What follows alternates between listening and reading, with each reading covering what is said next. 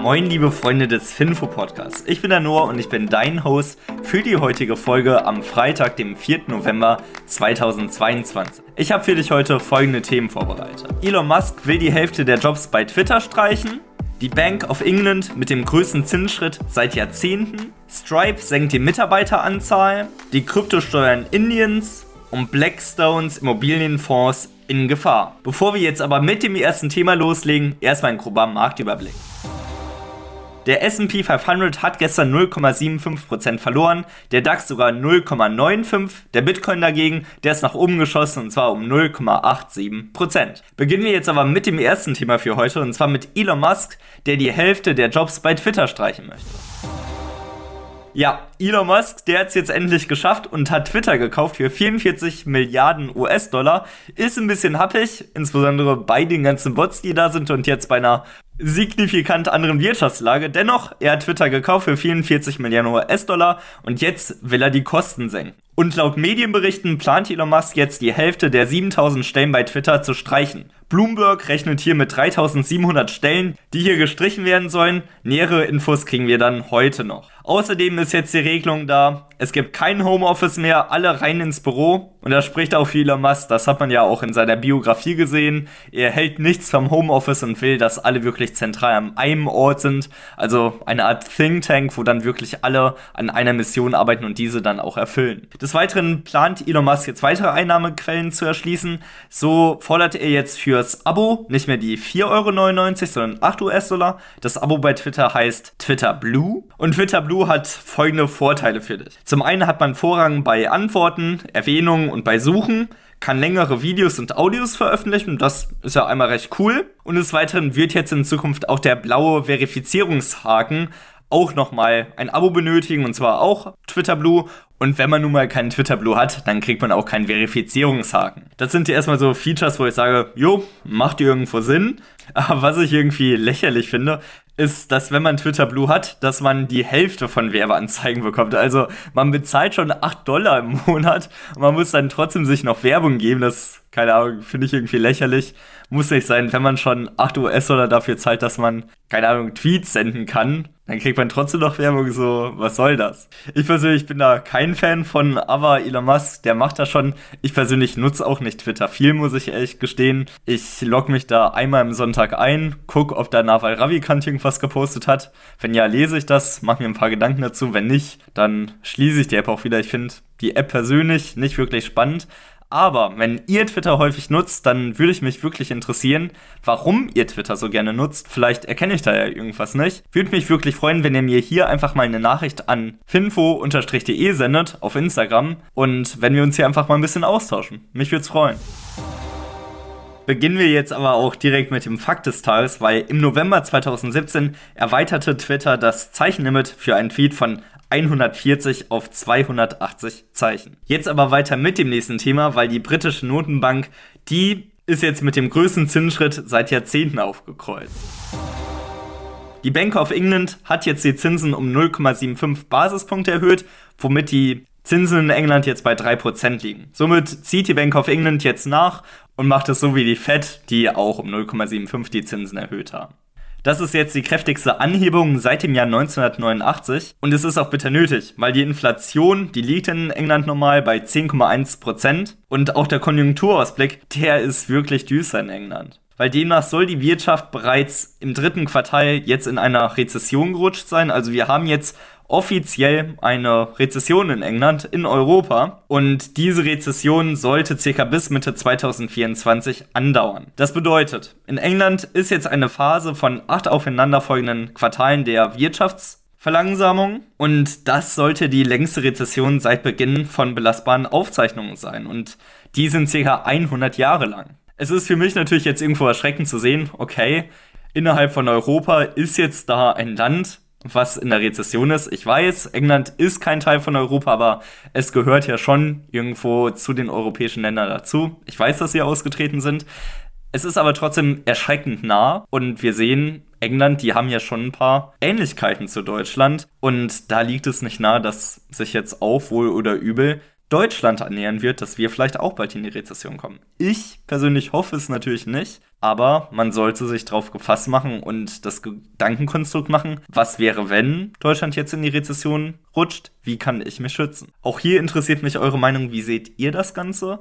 Schreibt mir auch hier gerne eine Nachricht an finfo-de. Ich freue mich hier wirklich, mich mit euch auszutauschen. Jetzt machen wir aber direkt weiter und zwar mit Stripe, die jetzt auch die Mitarbeiteranzahl senken. Sie haben da vielleicht Elon Musk zugehört. Und die planen ca. 1000 Arbeitsplätze, also 14% zu entlassen. Stripe hat verkündet, sie wollen die Ausgaben kürzen. Sie haben gesagt, wir waren zu optimistisch für das kurzfristige Wachstum der Internetwirtschaft und das müssen wir jetzt wieder korrigieren.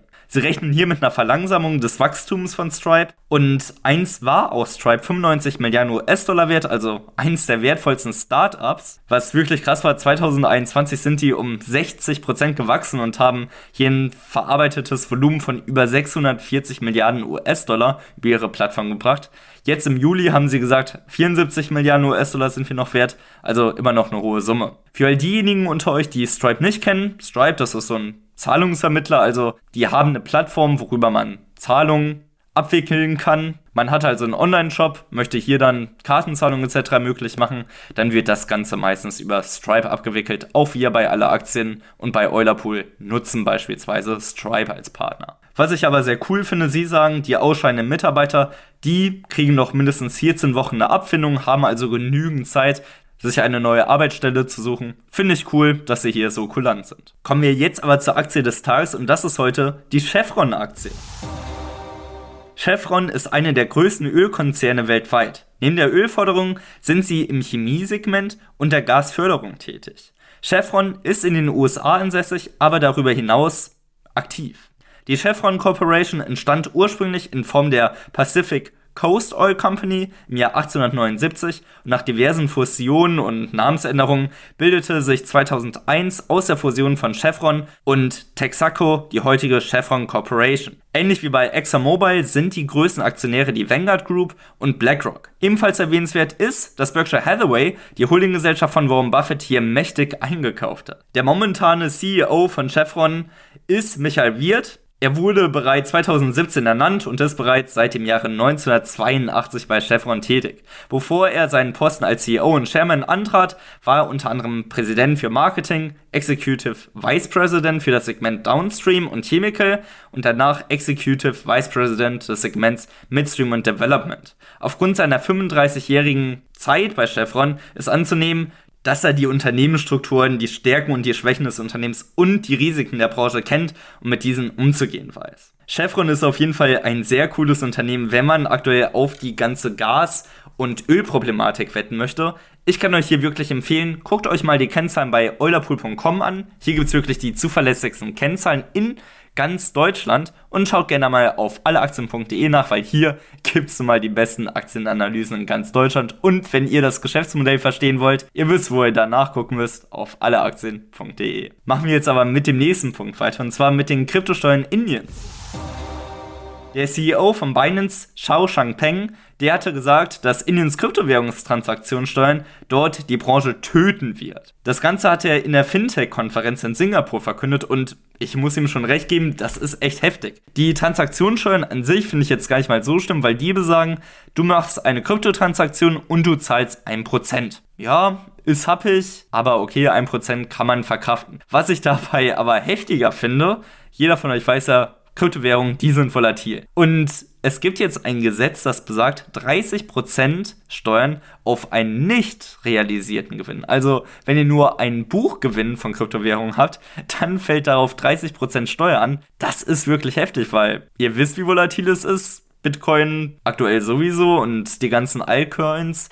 Altcoin steht übrigens für Alternative Coin, also alles, was nicht der Bitcoin ist, wird als Altcoin betitelt. Das ist schon heftig bei der Volatilität zu sagen, du hast jetzt einen Buchgewinn von 100%, da nehmen wir jetzt mal 30% an Steuern. Das kann morgen ganz anders aussehen. Deswegen, ich finde es fragwürdig und würde da auch dem CEO von Binance irgendwo zustimmen, dass das die Branche dort auf jeden Fall erschweren sollte. Töten, weiß ich jetzt nicht, aber definitiv erschweren und der internationale Vergleich, der ist natürlich ganz schwer. Machen wir jetzt aber kurz und knackig mit dem letzten Thema weiter und zwar mit Blackstone, weil hier haben die Immobilienfonds etwas um die 70 Milliarden US-Dollar. Und die haben auch Gebäude wie zum Beispiel in Las Vegas das Bellagio Hotel, in Florida ein paar Komplexe und so weiter und so fort. Die haben wirklich coole Objekte. Der ganze Fonds von denen ist nicht börsennotiert und ist tatsächlich einer der wichtigsten Gewinntreiber von Blackstone. Jetzt aber hat der Fonds damit zu kämpfen, dass die ganzen Zinssätze steigen und das sorgt natürlich auch dafür, dass die Immobilienwerte etwas sinken werden.